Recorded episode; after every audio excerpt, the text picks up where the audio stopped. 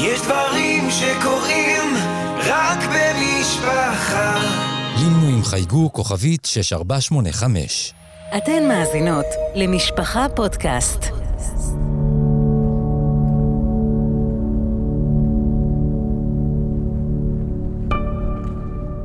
אם ודרך אתי הייזלר בשיחות נפש פתוחות עם אמהות כמונו על הבית ועל השבילים היוצאים ממנו. ישנם רגעים שנחקקים בזיכרון והופכים לרגע מכונן בחיינו. כזה היה הרגע שבו נפרדתי מאימא לתמיד. זכיתי להיות לידה ברגעי האחרונים, צופה בה כיצד היא עוזבת את העולם הזמני ועולה לעולם האמת, עולם שכה מתאים לה. כמה יפה היא הייתה, מוארת, שלווה. המעבר הזה היה טבעי לה. קדושה שררה בחדר, רוגע של שלמות ונקיות. באותם רגעים קדושים ונוראים, חשתי צורך בלתי מוסבר לשיר לה. היה זה זמן של סעודה שלישית. ידיד נפש, אב הרחמן, לחשתי לה באוזן. משוך עבדך אל רצונך, נפשי חולת אהבתך. אמא הייתה חולת אהבה. אהבה יוקדת לבריאה של הקדוש ברוך הוא מאדם ועד צומח.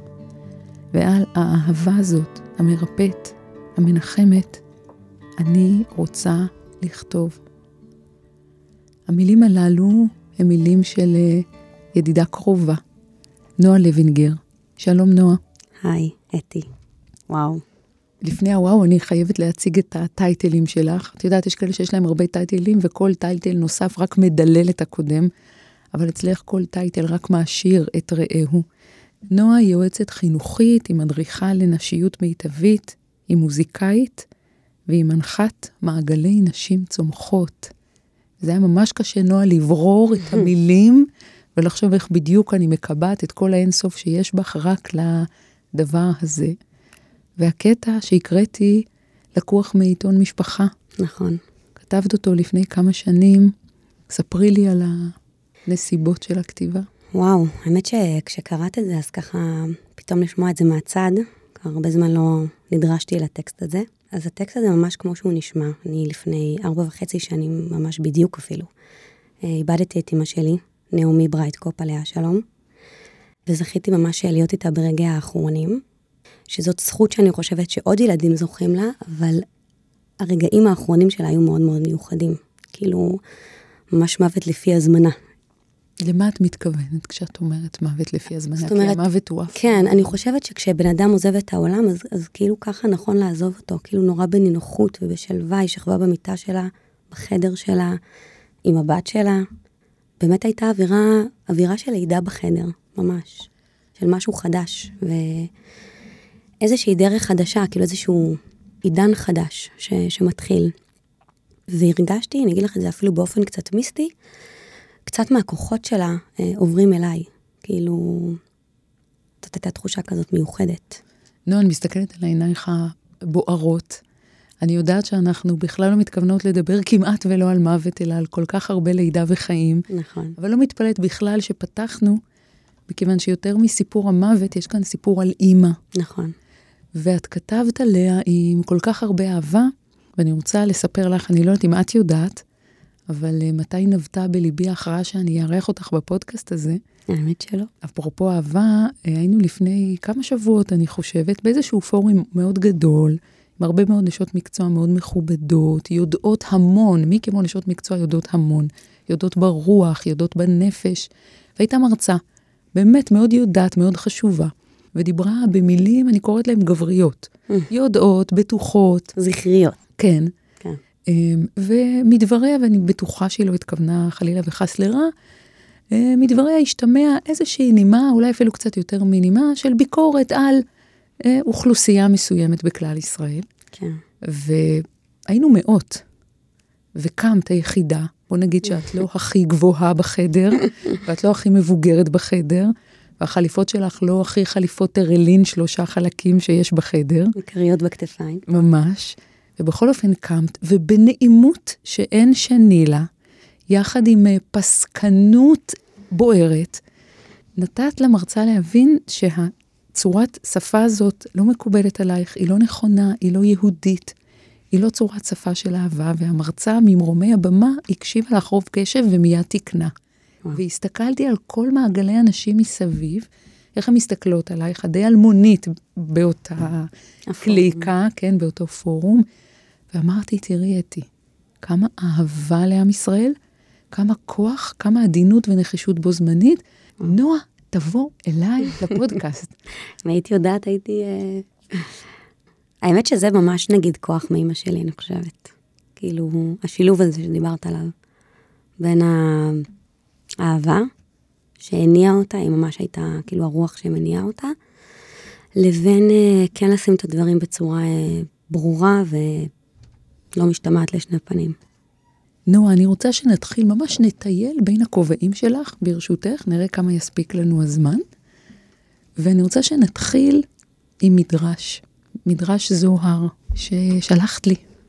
יכול להיות שיש בו משהו מוכר, אבל כל פעם כשאת שולחת משהו, זה נצבע מיד ב-70, 80, 90 אלף צבעי קשת.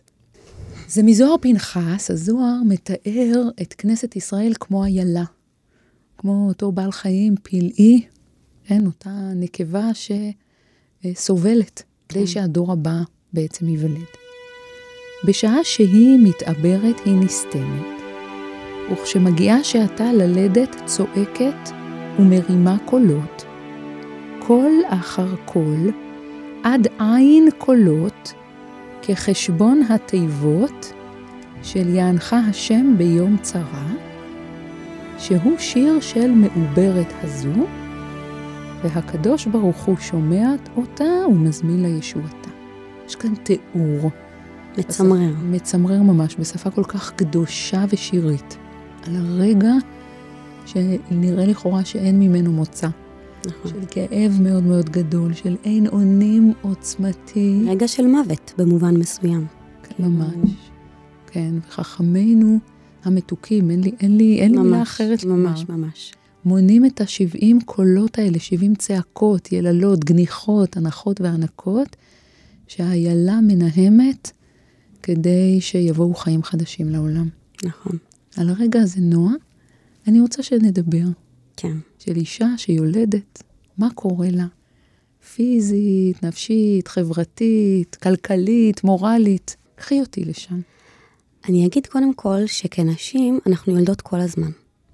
אנחנו יולדות רעיונות, אנחנו יולדות uh, תורות חדשות, אנחנו יולדות uh, רצונות. לידה זה איזשהו כוח נשי. היכולת uh, לקחת משהו גולמי ולהפוך אותו למשהו מוחשי וחי וקיים ושיש בו ממשות. אתמול כתבה לי אחיינית שיש לה ארבע פיצקלח, היא כתבה לי, האם אצליח לברוא היום סיר מרק עדשים? זה הכל, זה מה שאני רוצה לברוא, לא יותר. התשובה היא לא, סתם. אז, אז אני חושבת שלידה של ילד זה איזושהי פסגה של היכולת הזאת, לידה של חיים חדשים שמתחילים עוד קודם. ויש שם באמת איזשהו מוות, זאת אומרת, יש שם ניגודיות מאוד מאוד אה, בלתי סבירה, ולכן היא גם כל כך מופלאה, בין מצד אחד ליצור את החיים, אבל משהו במקביל מת. זאת אומרת, אני כאילו, מש, משהו מת בשביל הדבר הזה. אני חושבת, אגב, שזו אחת הסיבות שיולדת צריכה להביא קורבן, ויש קורבן מיוחד שנקרא על שמה. אין הרבה מצבים, כפי מה שידוע לי, שיש קורבן על שמם. ואגב מקורות, אנחנו רואים שחז"ל, ובמקורות שלנו, במקורות נוספים, היו מודעים לדרמה הזאת. זאת אומרת, היו מודעים שיש כאן אירוע ש... שהעולם עומד מלכת, ויש לעצור בשבילו, ואנחנו כולנו, אני מקווה שכולנו מכירות את הציטוט הידוע, אני מקווה שאני אומרת אותו נכון, שחז"ל אומרים שי"ב חודש איבריה המפורקים של היולדת. שזה חודש... תמיד מדהים אותי, איך כן. חז"ל מבית המדרש, לכאורה, מארבע קירות שיש בהם רק אה, לימוד של... כן. אה, אה, כתובים של נראים לכאורה, לכאורה מנותקים מהמציאות, איך הם מונחים באופן כל כך עמוק, כן. בדקויות הכי הכי דקות של המציאות ממש. הנשית. הדקויות שלהם זה באמת משהו אה, פלאי בפני עצמו, ששווה לעשות עליו פודקאסט. אז, אז קודם כל להבין ש, שיש כאן אירוע שהוא אירוע יוצא דופן, ואני חושבת שהיום, בעולם, ה... יוצא לנו הרבה לדבר על זה, על העולם הזה. שהוא עולם נורא מערבי והישגי, ויש לו מאפיינים זכריים במהות שלו, כלומר הרבה קוויות. אה, אפילו תסתכלי על שבוע העבודה שלנו, הוא נורא נורא קווי, כל יום, תשע שעות, משמונה עד חמש, חמישה ימים בשבוע. חופש זה דבר שצריך לבקש באופן מיוחד ויוצא דופן. אה, אנחנו חיים בעולם נורא קווי, וגם אנחנו אנשים נשאבנו לשם אה, ברוח סערה, ואנחנו בתוך איזשהו מרוץ שהמון פעמים לא מאפשר לנו רגע לעצור ולהתחבר ולהתבונן. עד כדי שאני חושבת ש... אני חושבת שאפילו מישהי אמרה לי את זה פעם, איזושהי חברה אמרה לי, הפעם היחידה שאני יכולה באמת לעצור, באמת באמת לעצור מהמרוץ הזה, זה כשאני יולדת. וכשאנחנו עוצרות, אנחנו קודם כל עוצרות, אבל אנחנו גם פתאום מתחברות לכל מיני מהויות שאולי קצת איבדנו בדרך, כמו למשל היכולת להיעזר, היכולת להיות בהזדקקות. כן, מתי נשים מוכנות לקבל עזרה? בחיים לא, נכון? אבל כשאני יולדת מותר לי. עכשיו בואי, מה זה המותר לי הזה? יש לנו איזה, איזה הגדרה רפואית אומללה ועלובה של שישה שבועות, גם עם איזשהו שם אפס משכב לידה, ששם את יכולה, כאילו מותר לך, אה, לא יודעת מה, אפילו מה יש שם, מה ההנחיות, אני יודעת מה, לא לסחוב דברים כבדים. ואז יש לך עוד כמה שבועות של חסד להשלים לך ל-14 שבועות, ואז את חוזרת למרוץ. וקלטתי את המצוקה שזה מפתח, אה, באמת במעגלי נשים שתכף נדבר עליהם, בכל מיני, נגיד, פורומים ושיעורים שאני נמצאת בהם, שפתאום שמתי לב שלא משנה על מה אני אדבר, בסוף, אחרי רבע שעה, חצי שעה, אנחנו נגיע לדבר על לידות. ו... ותשימי לב לזה, נכון? את כאילו מגיעה לבר מצווה, לחתונה, ל... ל... לא משנה לאיזה, לאספת הורים, בסוף כשנשים יושבות יחד, המון המון פעמים יגיעו לדבר על לידות. כי משהו ב... אני אגיד, זה לא טראומה, אבל בוא נגיד, נשתמש בזה רגע, נשאיל את המילה טראומה, זה סוג של טראומה קולקטיבית, שאנחנו כנשים עוברות אותה ועברנו אותה מאז ומעולם, והעיבוד שלה והריב... למה, נועה, סליחה שאני עוצרת אותך, למה את מפחדת להשתמש במילה טראומה? אה, כי מי כמוך, את יודעת, מעולם הטיפול אנחנו יודעים שטראומה זה בהקשרים, אה, אפרופו, של מוות, נכון? כאילו, הקשרים אה, שליליים יותר. אני לא חושבת, אני דווקא מפה, אני לוקחת את האישה יושבת על המשבר. כן, נכון. זה אותו כיסא ש, שעליו כן. היא יולדת. בטראומה יש גם פוטנציאל מאוד מאוד גדול להחלמה, לצמיחה. טראומה היא לא מילה שמפחידה אותי. וואו, אז תודה על זה, כי זה כאילו נותן לי, אוקיי, נותן לי עוגן למילה הזאת. טראומה זה רגע מסוים שבו אה, הנפש אה, צריכה מאוד להתרחב, צריכה להכיל וואו. משהו שהוא גדול עליה. וואו, אוקיי, אני נותנת אמון. ממש ההגדרה של לידה. כן, נכון, אני נותנת אמון שהנפש תתרחב ותסתגל ואפילו תצמח. וואו. אז כן, אז אפשר להגיד שזה סוג של טראומה קולקטיבית נשית, אמ, שהדרך כנראה לרפא אותה או לתת לה איזשהו עיבוד במסגור, זה באמת דרך ה... לשבת ביחד עם עוד נשים ופשוט לדבר על זה. אז בעצם, אם אני מבינה אותך, מה שאת מציעה, או איזושהי אה, צורת אה, מחשבה שאת מנסה לקדם בשנים האחרונות, זה להקיף כל יולדת בסוג של מעגל נשים. כן. תני לי דוגמה, מה, למה את מתכוונת? אז קודם כל בוא נדבר על זה שאני, זה לא משהו שאני מציעה, זה בסך הכל איזשהו חידוש, או רנסאנס, אם תרצה לקרוא לזה, של um, דברים שקרו. כל ההיסטוריה. נשים עזרו לנשים, אנחנו יודעות שאפילו גם אצלנו במקורות, ההגדרה ללידה, אה, על פי חז"ל, אה, עד שחברותיה נושאות אותה. זאת אומרת, לחז"ל היה ברור שהלידה היא אירוע נשי, שהאישה מלווה בנשים ומוקפת בחברות שלה, ושם היא, ככה היא עוברת את, ה, את האירוע הזה. המחקר, דרני, כן? כן. שלפעמים כל כך מתפעל, אה, כן. כאילו המציא את הגלגל, ופתאום אנחנו מגלים שהוא... ממש. הוא מספר על משהו מאוד מאוד עתיק. הוא יודע לספר על זה משהו? יש חוקרות שבדקו מה עושה חברות הנשית בזמנים של לידה, מה הכוח שלה? אז תראי, קודם כל יש הרבה מחקרים, אה, אני לא יודעת את כולם. מה שאני יודעת זה הקשר לדיכאון אחרי לידה, זאת אומרת, אה, מחקרים שבדקו ומצאו שככל שאישה מוקפת יותר במעגלי תמיכה דווקא נשיים, הסיכוי לחוות דיכאון אחרי לידה או אפילו חרדות מאוד גבוהות הולכת ויורדת. זאת אומרת, הרבה פעמים, אחד המנבאים לדיכאון אחרי לידה, זו תחושת הבדידות, שאני חושבת אה, מאוד מאוד מאפיינת יולדות בימינו. אפילו... ולמה אני... פעם זה היה שונה? כי קודם כל האופי של החיים היה מאוד שונה, הקצב היה שונה, והציפיות מהאישה היו שונות. זאת אומרת, קודם כל חיו הרבה יותר בקומונות, בשבטים, בחוצר, אם אנחנו מדברות אפילו על... החצר של בתי הונגרים, כן, שאנחנו שתינו כל כך אוהבות. כן. את יודעת איפה אני רואה את זה? אה, אפילו בטלסטון, בבית החלמה, אה, שאני מאוד מאוד אוהבת להגיע לשם אחרי לידות, ושם... כולל זלילת עוגות הגבינה והפירורים. זה, ודאי, והפולקס השומניים. אז שם אני ממש חווה את ה... את ה כאילו קצת טעימה. ולי זה לא זר, אני מאוד אוהבת את זה, לשבת שם עם עוד נשים שבשום סיטואציה אחרת לא הייתי פוגשת אותן, ומחליפה איתן יותר משתי מילים. ונוצר שם כאילו קשר שהוא כל כך טבעי. זאת אומרת, זה ברור, כן, אנחנו כולנו ילדות ויש לנו תינוק, ו... זאת אומרת, משהו כזה נורא נורא אה, שמרגיש נכון וטבעי, וכך היה מאז ומעולם. אז קודם כל, פעם באופן טבעי היו את המעגלי תמיכה האלה. אישה הייתה חיה כמעט תמיד או ליד המשפחה שלה, או ליד המשפחה של בעלה, ליד האימא שלה או שלו, עם האחיות, עם הגיסות, עם השכנות, וזה מה שהן עשו. הן ילדו וגידלו ילדים, והם עשו את זה ביחד.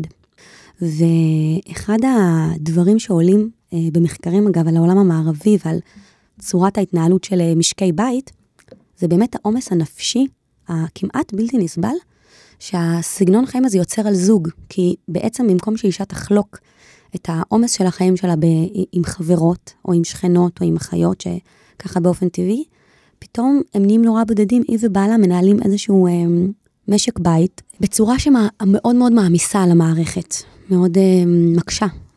אז לכאורה יש איזושהי עלייה ברמת האינדיבידואליזם. נכון. וחירויות הפרט. נכון.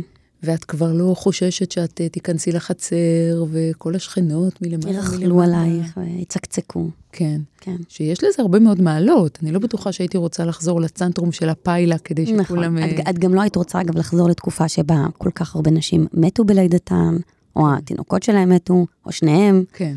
כן, אנחנו לא ריאקציונריות, אנחנו לא, נכון. כלשון קהלת, אל תאמר מה היה שהימים הראשונים היו טובים מאלה, כי לא מחוכמה שאלת זאת. נכון. אנחנו לא כך. אבל עדיין איבדנו בדרך. כן. כל הדברים הטובים האלה שאת מספרת עליהם, ואת רוצה להחיות אותם גם בתוך המעגל הזה שיש בו הרבה ניכור ואינדיבידואליזם. למשל, מה, מה, מה את מציעה לנו לעשות? אז אני חושבת שיש פה שני מישורים, יש פה את המישור של קודם כל אישה לבין עצמה. זאת אומרת, בכלל להבין אה, למה אני רוצה להתחבר, או אפילו מה חסר לי. מה חסר לי? כי נשים יודעות להגיד שחסר להן כל מיני דברים, אבל לא תמיד הן יודעות לקרוא לזה בשם. ולפעמים כשאת אומרת, אני בודדה, חסר לי מעגלי תמיכה, חסר לי קהילה, חסר לי מעגלי השתייכות. עזבי את זה, אני מוצאת שנשים כל כך מתקשות לומר, אני זקוקה ל. נכון. הן יודעות מעולה לומר, אני צריכה. נכון. צריכה, אני בתפקיד המשרתת, נכון. וה... כל הזמן עם האנטנות החוצה. נכון. אבל למה אני זקוקה? אני, אני מוצאת שזו לפעמים עבודה קשה, כולנו בעמדת הפולניה. נכון, נכון. זה אני לא יודעת אם זה משהו חדש, כי את יודעת, אפילו ברמה הביולוגית, יש משהו באישה שהיא בנויה בשביל אה, להעניק חיים למישהו אחר. זה, זה כן, אני חושבת, אה, את יודעת, אני לא יודעת אם זה חלק מהקללה שדורשת תיקון, או אולי משהו מובנה, אבל זה אני לא יודעת להגיד אם זה תוצאה של העולם המודרני. אולי את יודעת להגיד על זה משהו? לא, לא, יודעת. מעניין, כאילו אם זה משהו לא, שהוא... לא יודעת. אין ספק ש, שיש תהליכים של, של השפעה על הדבר הזה, ושלהיות אה, בהזדקקות זה משהו שיותר אפיין את הדורות הקודמים. דווקא כשלא היו לנו כל כך הרבה מכשירים משוכללים, דווקא כשהיינו הרבה יותר בחוויה של חוסר אונים מול הקדוש ברוך הוא, כגמול אלי אמו. ממש. אולי זה בכלל היה חוויה אנושית של חוסר אונים, זאת אומרת, לא רק מאפיינת נשים, אלא מאפיינת אנשים בכלל. זאת אומרת, מקום הזה של, כמו שאת אומרת, הרבה חוסר אונים, הרבה חוסר שליטה. כן.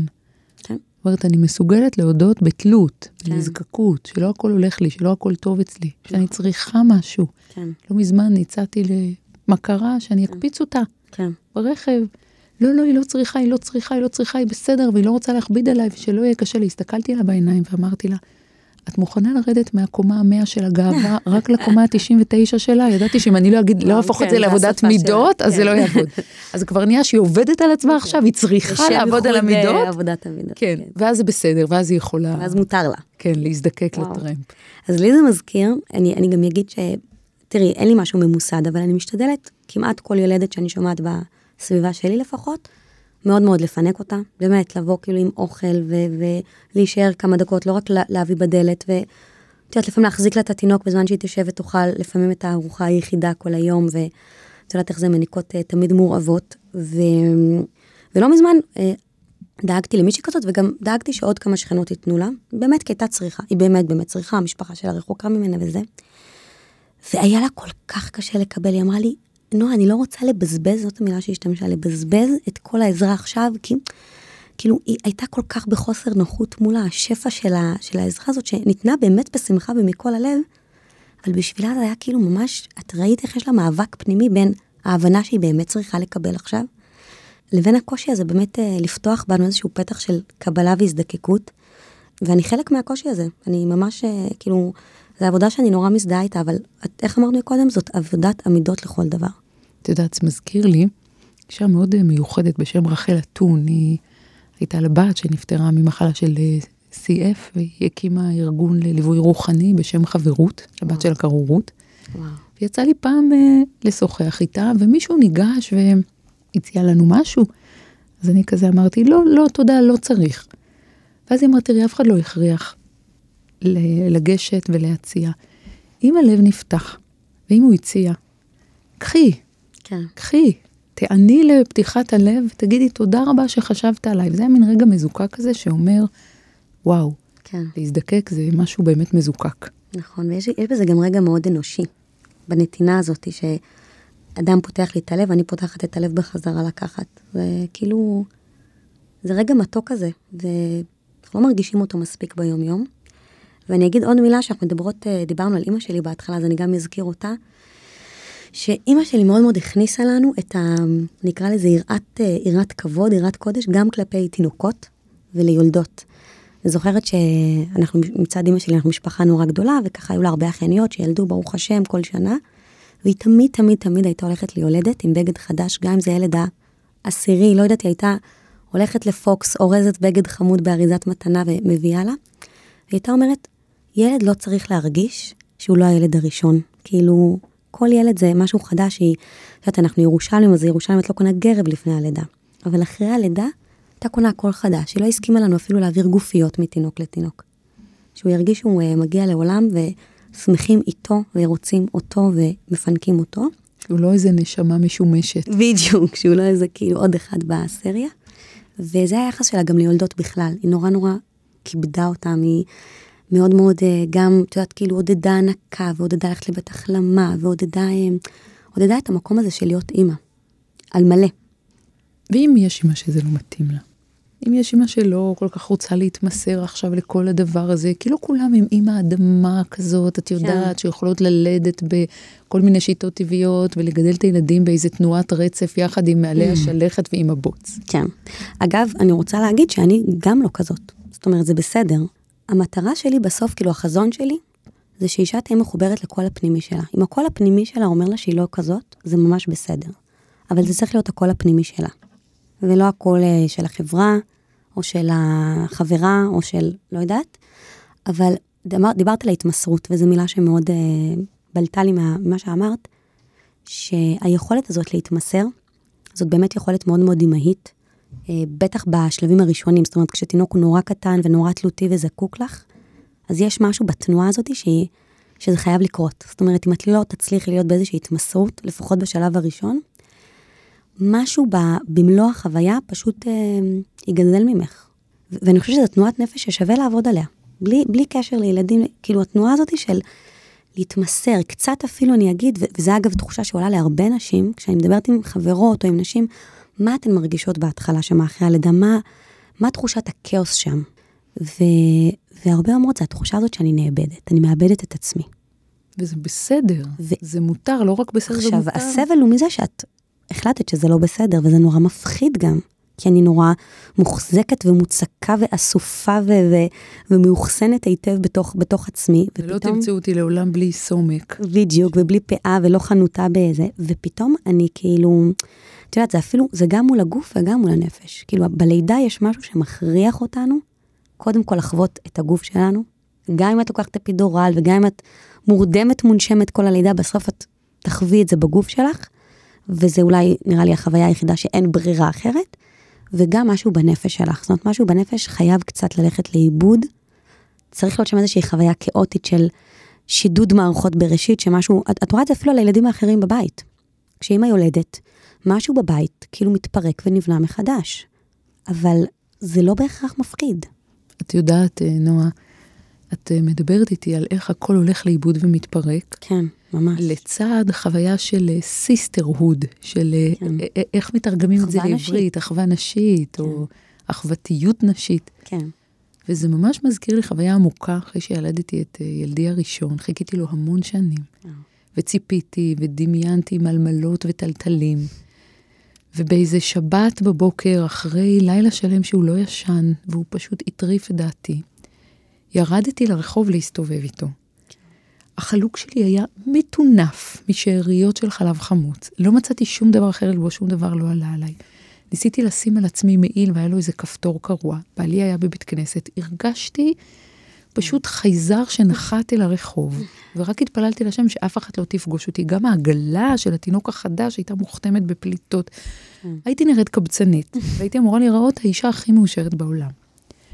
ואז פגשתי שכנה, חברה, שמתוך זה הפכה להיות חברה טובה שלי. כן. הלכה לבית כנסת, או חזרה, הלכה לאיזה עופרוף. היה לה מגע של עוגות פוטיפורים מושלמות, מסורטטות, שבע שכבות כל פיסה, אבל היא ידעה יותר מזה והייתה יותר מזה. והסתכלה עליי ואמרה לי, מה שלומך? פשוט התחלתי לבכות. וואו. והיא התיישבה איתי על הספסל, היא אמרה, בואי, בואי נשב כמה דקות. הוציאה איזה ריבוע, ואמרה לי, ממש הסתכלה עליי לתוך העיניים, ואמרה, עוד לא עברו שישה חודשים, נכון? הכל בסדר, וואי. הכל בסדר. זוכרה לזאת השם לטובה. ממש. כל פעם מחדש שאני מספרת, הרגע הזה שאני בעיבוד עשתונות מוחלט, כן, אבל יש איזה סיסטר, יש איזה אחות שאומרת לי, זה מותר לך, זה נורמלי. כן. זה, זה ממש מזכיר לי על, על, אה, על אחות משה, על מרים, וזה ממש להיות אחות. ותצב מרחוק, כאילו יש משהו, קודם כל אני חושבת שברגעים האלה, חוץ מזה שהיא זכורה לטוב ובצדק, כנראה היה גם משהו בך. כאילו אנחנו צריכות לעבור את החוויה, כמו שאת אומרת, של החוסר אונים, של ההתפרקות הזאת, בשביל סוף סוף להסכים לקבל. אז אני חושבת שזה קודם כל התחיל בך, ואז פגשת את העיניים הטובות האלה. וכשתיארת את זה עכשיו, אמרתי לעצמי, כאילו, וואי, אני ממש רוצה להיות העיניים הטובות האלה. האמת, נועה, שאת כבר העיניים הטובות האלה.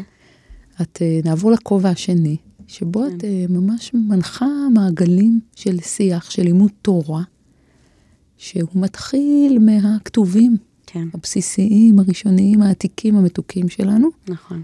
ותמיד עובר לשאלה איפה זה פוגש אותי כאישה יולדת, כאימא לילדים מתוקים וכמנהלת בית מבולגן ומטונף בדרך כלל. תספרי לנו קצת על המפגשים האלה, מתי התחלת אותם, בעקבות מה, מה החוויה שלך משם? זה נורא מעניין. זה התחיל, אני הייתי אה, כמה שנים בתוך הסדנאות של אה, אימהות למתבגרות. הייתי מעבירה סדנאות, מדברת על מה קורה, מה פה, מה שם.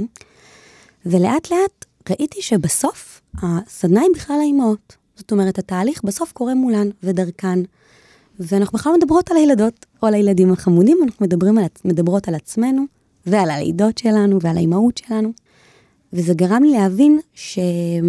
שאוקיי, צריך פה, כאילו, צריך ללכת עוד קודם, זאת אומרת, להתחיל מהבסיס ולחזק את המקום האימי, ומשם כבר הכל ירוץ. אני עד היום מאמינה בזה, אגב. ואז אפרופו אה, לידה ואחווה נשית, אה, אימא שלי נפטרה. אה, ככה, מאוד מאוד רציתי גם לעשות משהו לעילוי נשמתה שמנציח גם את, ה, את הרוח שלה ואת ה, מה שהיא האמינה בו. ויש לנו חברה טובה, חנה שפיגל. וואו, חנה. חנה, אני קוראת לה מיילדת שלי, אפרופו לידה. ככה כל הזמן חפרה לי, נועה, בואי נעשה דברים, בואי תעשי, תעשי שיעורים.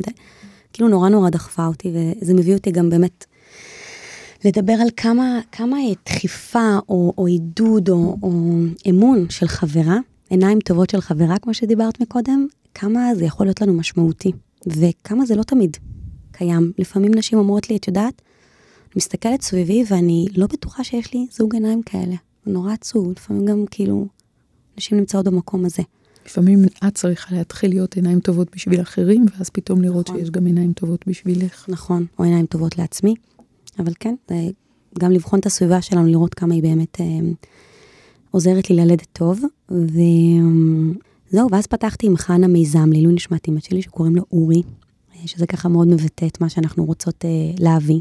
אני עוקבת אחרייך, תמיד זה בליווי של אוכל טעים, תמיד את נכון, חייב, נשים מפתה אותנו. חייב, ברור, ברור, כל אחד והמיסיון שלו. כן, הכל עובר דרך הבטן בסוף.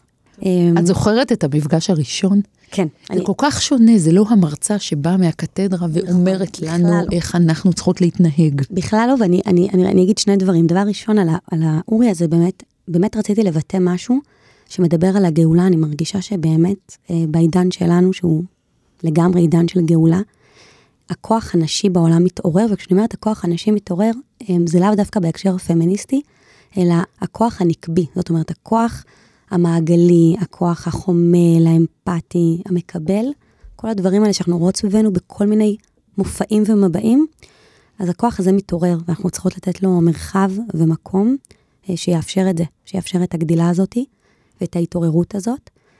ואני זוכרת שבמפגשים הראשונים, אנשים שהגיעו היו צריכות ממש לעבור גמילה מתפיסת ההרצאה, כמו שאת אומרת, כאילו, היה להם מוזר לשבת במין מעגל שהוא לא הרצאה, זה גם לא שיחת חברות לגמרי בגינה, זה משהו כזה בין לבין, ואין לזה שום הגדרה יותר טובה חוץ ממעגל נשים, שקורה בו משהו, משהו ב, במעגל הסגור הזה.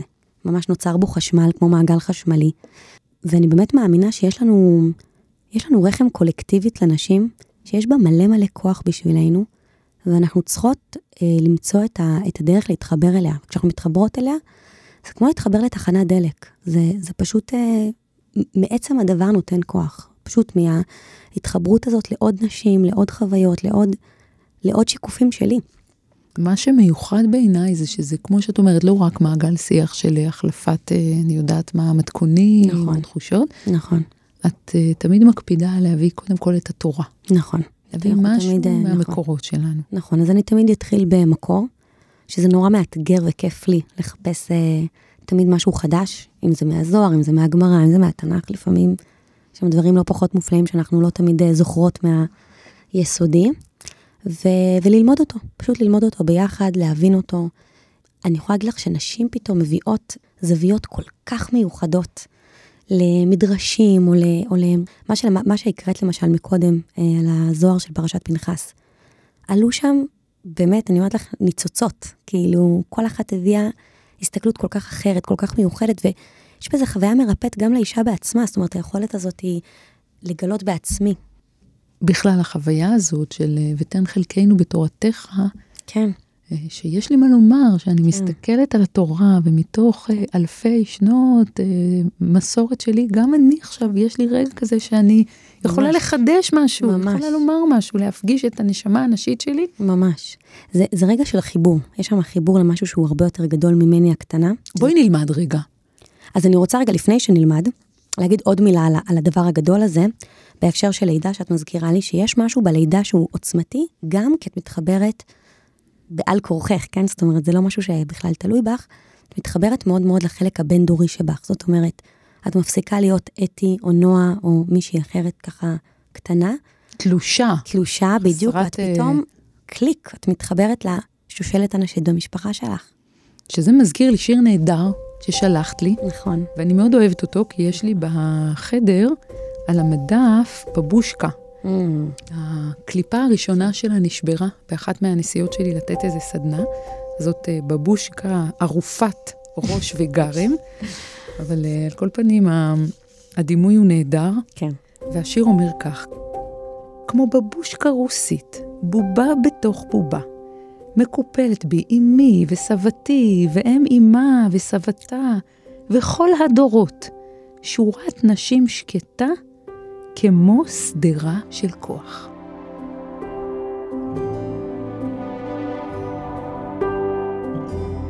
נגיד שזה שיר של דליה קווה, נכון. בעצם את אומרת לי שבתוך מעגל הנשים, שהתורה במרכזו, כן. ניצבות גם כל אה, אימהות שלנו במרכז. ממש. וכל המטען העשיר שהן uh, מעבירות לנו. הגנטי, הביולוגי, הרוחני. ממש. אני אגיד בסוגריים משהו אולי בנוסף, שלפעמים החיבור הזה למקום הבין-דורי, לפעמים יכול להציף גם הרבה כאב. בוודאי, מזה אנחנו המטפלות בדיוק. לגמרי. כאב, געגוע, או זה מעצים חסרים מסוימים שקיימים שם.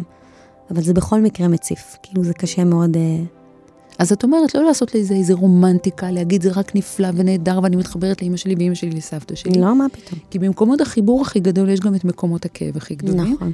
אבל אם אני מבינה אותך נכון, את אומרת, אל תוותרי על זה. נכון, תעברי דרך הכאב.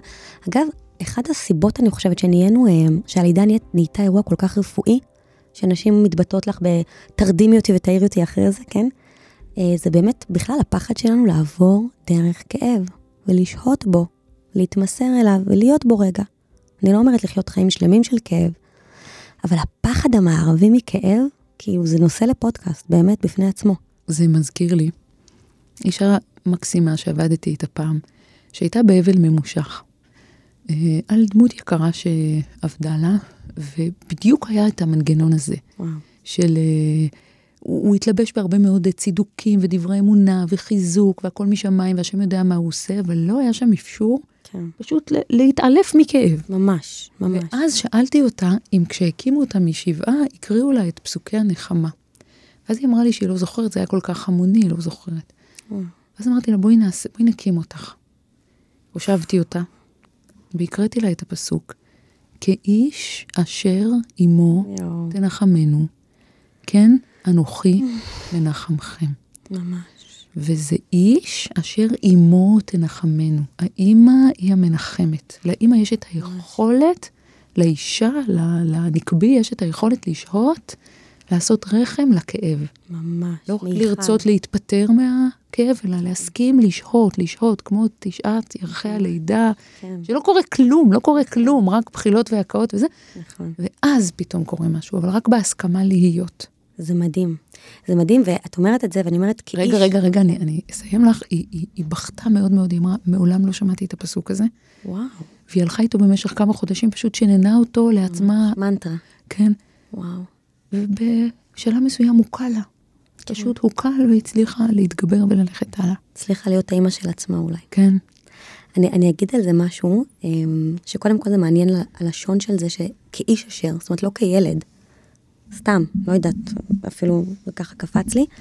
ואני אגיד רגע, אז מחזיר אותי לאימא שלי, שדיברנו על לידות ועל אימא, אז אה, אני אחרי הלידה של הילד השני שלי, המתוק, אה, הוא היה תינוק מאוד מאוד מאתגר, אה, צרכני שלא באשמתו, אבל למי אכפת, בשתיים בלילה. אה, היה לו ככה כל מיני אתגרים רפואיים, ושנה ראשונה מאוד מאוד מאוד אה, מאתגרת וקשה ומציפה. ואני ממש שקעתי, ממש. ואני ממש זוכרת שיום אחד אימא שלי, אה, זה היה ב-12 בבוקר. אפשר שאני אבקש ממך לתאר עוד קצת את השקיעה? כן. כדי שממש נהיה דוגמה אישית לאיך אה, איך כן. מותר להתפרק וזה בסדר, גם אם זה נשאר מעל גלי האתר ועוד 20 שנה, ממש. איזה שדכנית תאזין לזה. והבן שלי. ישמע את זה כמובן, ויהיה לו עוד סיבה לפרנס, אה, כן. מה זה אומר שקעתי? זה אומר שהרגשתי שאני מאבדת את עצמי, זאת אומרת, הרגשתי את הכאוס הזה הפנימי שאנחנו מדברות עליו, ולא הצלחתי ל- ל- לבנות, זאת אומרת, החלק המפורק היה שם הרבה הרבה זמן. כמה זמן, אני חושבת, אה, הסיפור שאני הולכת לספר היה תשעה חודשים אחרי הלידה, שבשפה שלנו את כבר אמורה כאילו לשכוח בכלל שהיה אירוע כזה. להיות שוב לביאה על המסלול. כן, במידה 36, חשוב לציין. ו...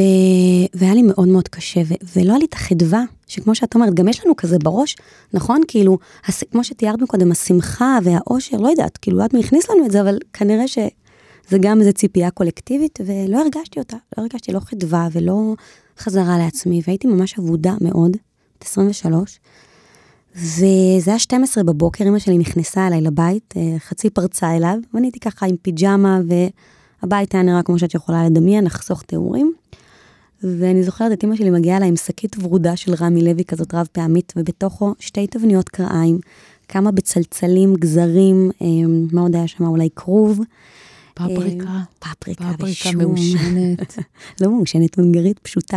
כן. אמ, והיא ככה ממש סחבה אותי מהמיטה, היא אומרת לי, נועה, עד שבעלך חוזר מהכולל, זה היה נראה לי אחד וחצי, יש פה ארוחת צהריים. ואני זוכרת שברגע הראשון, כאילו, כעסתי עליה, סליחה, את לא רואה שאני מסכנה, תכין, כאילו, אני אשכב במיטה ואת אה, תכיני. והיא ממש גררה אותי, ועמדנו ביחד ובישלנו סיר עוף וסלט ותפוחי אדמה וככה אדמונים מפפריקה, אדמונים יפה עיניים. ממש, ואני מבינה את המקום הזה של מנחמנו, זאת אומרת, הנחמה של אימא היא, היא, יש לה כל מיני פרצופים, כאילו, אז לפעמים היא נחמה מכילה, ולפעמים היא נחמה שקצת טובעת ואומרת, את יכולה, את יכולה. בדיוק, בדיוק. ו- ומחזירה לך את ה... קצת את השליטה לחיים במובן, ה... במובן הטוב, במובן של להתחיל לבנות את, ה... את מה שהתפרק. נועה, כן. אני מקשיבה לך, את מוארת באמת, התנועות שלך נשיות ורקות, העיניים שלך מאירות, את מדברת על לידה כאיזושהי חוויה שהיא ליד השם וכל הדבר הזה. למרות שאני, הלידות שלי עם סיפור, אה, את יודעת, אז זהו, אני רוצה לשמוע מאידיאל. קצת על זה, אני רוצה לשמוע קצת כן. על זה, כי, כי אני שומעת את האיילה המצעקת 70 קולות. כן, נכון, בסוף השם מושיעה, אבל היא מצעקת 70 קולות. נכון. 70 קולות זה לא אחת שיודעת, נכון, ואחת מוארת עם איזה בנדנה נכון. נורא גדולה וצבעונית, נכון. שעושה תנועות נשיות עדינות. שמחוללת. אמ, אני רוצה אולי באמת לדבר לפעמים על הפער הזה, בטח אצל נשים שמבקשות את החיבור ורוצות להתחבר לידע שקיים בתוכן. במקום האישי שלי, אני עברתי שלוש לידות, ואפילו לא אחת מהן הייתה כמו שרציתי. אף אחת מהן לא הייתה מחוברת באמת, אף אחת מהן לא, לא הצלחתי להיות בכאב באמת בלי לרוץ למשככי כאבים. אז אני מדברת ממש מהמקום של הפער, שלא לדבר על ההנקה שהיא פודקאסט בפני עצמו, שהיא ממש מסע לנשים. כאילו, ידברו איתך על ההנקה זה, בסוף תמיד יגיע לדמעות. לא יודעת, יש שם הרבה הרבה הרבה כאילו הצפה. אז אני רוצה דווקא לדבר מהמקום הלא אידיאלי, שאני מחזיקה ממש בעצמי ובתוכי את שני הקולות האלה. מצד אחד קול שבעקבות כל הלימודים שלי אומר לי, יש לנו ידע, אנחנו יודעות ללדת, אנחנו יודעות ליצור חיים, אנחנו יודעות לגדל חיים בתוכנו, איפה הידע הזה נמצא? מה זה? בגוף, ממש. זאת אומרת, זה לא ידע קוגניטיבי, לא. זה יותר ידע זכרי. זה ידע ש... הידע הקוגניטיבי הוא ידע יותר זכרי. כמו שהגוף שלך יודע להצמיח ציפורניים ושערות, את לא יודעת איך הוא עושה את זה, אבל הוא עושה את זה, כי הוא יודע לעשות את זה, יש לו את הידע הזה. אמ, והכליות שלך יודעות לסנן את הפסולת מהדם, הן יודעות לעשות את זה. את לא יודעת להסביר איך הן עושות את זה, אבל הן עושות את זה. אז יש לנו כנשים הרבה ידע כזה, מהסוג שקשור ללידה, אוקיי? אז יש לנו את הידע הזה, ומצד שני, יש את המציאות, שהמציאות היא תמיד רחוקה מהתיאוריות ומהאידיאולוגיות ומהמשפטים היפים והרומנטיים. יש בסוף את הכאן ועכשיו, ואני חושבת שאת מדברת על זה הרבה, שהפער הזה הוא נורא קסום, הוא סוד החיים. כאילו, זה החיים פה. בעצם את אומרת, הגוף שלך יודע, את יכולה, נכון, אבל יש גם פער, נכון. ולא נורא. נכון, ויש גם פער בין לדעת שאנחנו היינו רוצים להיות מסוגלות לשהות בתוך כאב ולעבור דרכו, וממש להיות איתו רגע, אבל יש גם את המציאות שאני לפעמים לא מסוגלת, ובצעקה העין או איזה עין. הג' ד', לגמרי שם. במקרה שלנו, אנחנו בורחות ל... וזה בסדר, יש לנו את האפשרות. הקדוש ברוך הוא ברא את העולם שיש בו גם את האפשרויות האלו. אמ, בסדר, אני שומעת מהדברים שלך שאת אומרת, תבואי פתוחה, תבואי עם נכונות להיות מופתעת. כן, עם ידע שהוא לא ידע סגור וחשוק כזה, נכון. אלא ידע רחמי שיודע להתכווץ ולהיפתח ממש, ולהיסגר ממש. ולהתרחב, ו- ככה, ככה. כאילו תבואי מאוד יודעת, אבל גם מאוד לא יודעת. נכון. אני חושבת ש. שזה הגמישות הנשית גם בסוף. כאילו, לא להיות בנוק... את יודעת, יש כל מיני um, תורות חדשות, רוחניקיות כאלה, שלפעמים מפריעות לי כי הן נורא נורא נורא בסוף. כמו שאתה אומרת, הן פוגעניות כלפי נשים. כאילו שהיא אומרת לך איך עכשיו זה כן. צריך לקרות בשיטה טבעית. כן. ואיך אם רק תעשי כך וכך, את כן. תתחברי, אני לא יודעת מה, למקור בדיוק. האנרגיה האינסופי של העולם. כן, אבל ליקום. זה לא הולך לך. וזה לא הולך לי, ו- והסכנה שם בתסכול, את יודעת, גם ככה אנחנו רדופות בקולות מבפנים ומבחוץ. צריך לחשוב, אה, להפעיל את השיקול דעת שלי, והריקוד הזה בין שני קולות מלווה אותנו כל הזמן, גם בין הקול של ההזדקקות שדיברנו עליו מקודם, אוקיי? בין לא לאבד את עצמי, בסדר, לא, איך אמרת, לא לצאת לרחוב ולהיראות כקבצנית, אבל כן להיות מסוגלת לבוא לחברה טובה ולהגיד לה, אני צריכה עזרה. אני צריכה שתהיי שם. לא, אני רוצה לסיים עם הרגע שביקשתי ממך עזרה. כן, זה היה לפני כמה שנים, נכון. שקרובת משפחה יקרה ואהובה שלי עמדה לעזוב את העולם. ורציתי ששבועות, ש- שהימים האחרונים שלה יהיו טובים ושמחים. וביקשתי, פשוט כתבתי באיזושהי קבוצת מייל גדולה שאני מחפשת מוזיקאית. לא ממש הכרתי אותך אז, ואני גם לא ממש מוזיקאית. אבל התנדבת, אמרת אני אבוא לשיר. באת עם אה, תוף, עם ג'מבה, כן, קוראים לזה? יפה, נכון. גדול. כן, אמ, והתמסרת באופן שאי אפשר לתאר אותו בימי האחרונים של אישה מאוד מאוד יקרה, פשוט שרת שם מהלב, פתחת אותו. לא היה אכפת לך מכלום, למי נעים שם, למי לא נעים שם, את באת לעשות נעים וזהו. ושרת ושרת וניגנת עם איזה קצב כל כך ייחודי ומחובר. ובהשראה הזאת, באווירה הזאת, אה, ממש הייתי עם אותה אישה יקרה ברגעים האחרונים שלה. והגברים באו והם עשו את מה שהם יודעים לעשות והם צריכים לעשות. הם התפללו מאוד בקול והיו שם את הפסוקים ואת uh, מחרוזות התפילה המאוד ברורות שצריך להגיד, וזה היה מצוין. כן. אבל uh, משהו בנשמה לא שחרר. וואו. ואז נזכרתי בך, איך את ניגנת, איך את שרת, איך היית באיזה חיבור עמוק, שאין בו דווקא מילים מאוד ברורות, אלא יותר חוויה ואנרגיה. ואז נכנסה האחות, ואמרה לנו, בעצם מה שקורה כאן זה לידה. וואו. כמו שתינוק בא מהעולם הבא לעולם הזה, גם הנשמה הזאת רוצה להשתחרר מהעולם הזה לעולם הבא. ואתן נשים, נשים יודעות לילד, תעזרו לה להיוולד. וואו. ואז הגברים יצאו, והיינו, נשארנו מעגל נשים לגמרי בהשראתך, אני לא יודעת אפילו אם את יודעת. וואו, לא? ופשוט אה, שרנו ושרנו ושרנו, ועזרנו לה להיוולד אל אה, עולם וואו. שכולו טוב. וואו. וואו. זה ממש, אה, קודם כל זה צמרמורת. ממש, כאילו, זה זכות להיות בכאלה רגעים. אני- זה מזכיר לי שאני תמיד אומרת לאנשים שאני מספרת להם את הסיפור הזה על, אה, על אימא שלי, איך אני זכיתי להיפרד ממנה, ואני אומרת בחצי צחוק, אבל גם בחצי אמת, שזכיתי להיות הדולה שלה. ממש. היא הייתה איתי בלידות של השניים הראשונים, ואני הייתי איתה בלידה. ו, וממש הרגשתי את זה, כמו שאת אומרת, את, ה, את הכוח הזה שנולד בי, לעזור לה להיוולד אה, ברכות ובנעימות לעולם האמת.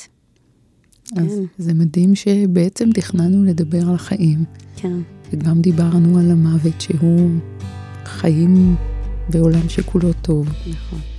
שדיברנו על דברים כל כך שמחים וגם כל כך קשים, כן, ונראה לי שמה שעשינו בעצם זה איזשהו sisterhood, קטן, רחמי וחומל. ממש. נועה, אני מודה לך מקרב לב על העיניים הטובות. על ה... היה לי זכות להיות כאן, ועונג, ואני כן רוצה להזמין ברשותך את מי שמאזינה לנו עכשיו, באמת לפקוח את העיניים האלה, ולהסתכל סביבה. אה, נשים שנמצאות אחרי לידה, במצב המופלא והשברירי הזה, אה, ולהושיט יד, ולפעמים גם להתעקש, בעדינות כמובן וברגישות, אבל להתעקש לה, להגיש את היד הזאת. אני רואה בעיני רוחי מלא מרקים, כן, נקרמים ונרקמים, וכל מיני עוגות גבינה ופיצות מעוכות נשלחות למה בימים רק אני רואה עוף הקרובים. ותפוחי אדמה? מה הבעיה איתי? מה לא בסדר? נרקחים כן. ונשלחים לעבר כל מיני בתים שבהן יולדות מביאות חיים חדשים לנו. אמן. האזנתן לאם ודרך מבית משפחה פודקאסט. אני אתי הייזלר, תודה לעורכת תהילה סיטון, למפיקה איילה גולדשטיין, לעורכת הסאונד שיראל שרף. אפשר להאזין לפרקים נוספים בכל אפליקציות הפודקאסטים, באתר משפחה ובקו הטלפון 02 652 3820 שלוחה 40